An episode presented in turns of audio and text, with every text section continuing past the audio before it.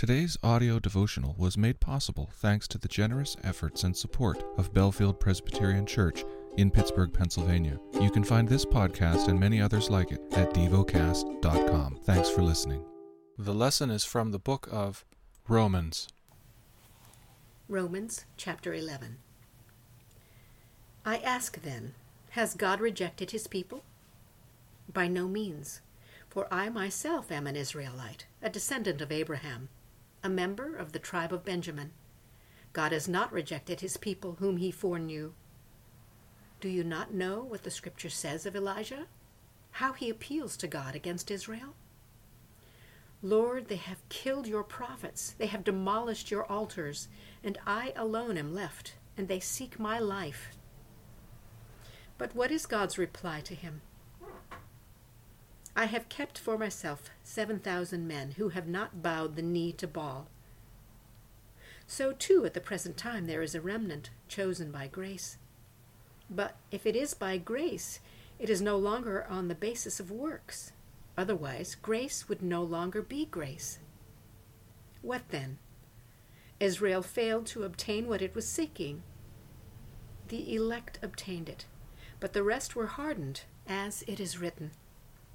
God gave them a spirit of stupor, eyes they would not see, and ears that would not hear, down to this very day. And David says, Let their table become a snare and a trap, a stumbling block, and a retribution for them. Let their eyes be darkened so that they cannot see, and bend their backs forever. So I ask, did they stumble in order that they might fall? By no means. Rather, through their trespass, salvation has come to the Gentiles, so as to make Israel jealous. Now, if their trespass means riches for the world, and if their failure means riches for the Gentiles, how much more will their full inclusion mean? Now I am speaking to you, Gentiles. Inasmuch then as I am an apostle to the Gentiles, I magnify my ministry in order somehow to make my fellow Jews jealous, and thus save some of them. For if their rejection means the reconciliation of the world, what will their acceptance mean but life from the dead? If the dough offered as firstfruits is holy, so is the whole lump, and if the root is holy, so are the branches. But if some of the branches are broken off, and you, although a wild olive shoot, were grafted in among the others, and now share in the nourishing root of the olive tree, do not be arrogant toward the branches. If you are, remember it is not you who support the root, but the root that supports you. Then you will say, Branches were broken off so that I might be grafted in. That is true. They were broken off because of their unbelief, but you stand fast through faith. So do not become proud, but fear. For if God did not spare the natural branches, neither will he spare you. Note then the kindness and the severity of God severity toward those who have fallen, but God's kindness to you provided you continue in his kindness. Otherwise, you too will be cut off.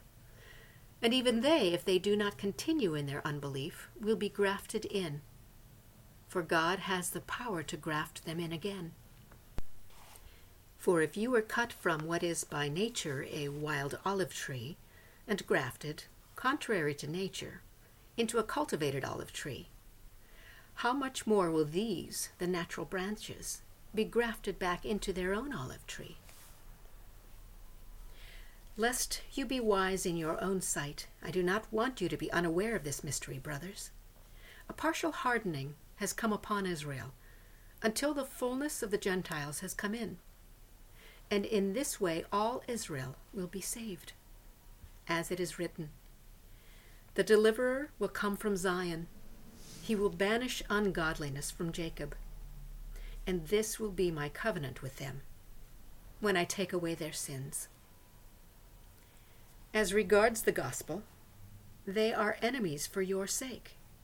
But as regards election, they are beloved for the sake of their forefathers. For the gifts and the calling of God are irrevocable. For just as you were at one time disobedient to God, but now have received mercy because of their disobedience, so they too have now been disobedient, in order that by the mercy shown to you, they also may now receive mercy. For God has co signed all to disobedience, that he may have mercy on all.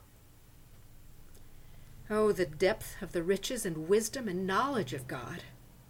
How unsearchable are his judgments, and how inscrutable his ways! For who has known the mind of the Lord? Or who has been his counselor? Or who has given a gift to him that he might be repaid? For from him and through him and to him are all things. To him be glory forever. Amen. Meditate and dwell on what you're paying attention to in God's Word. How has it connected with your heart or mind?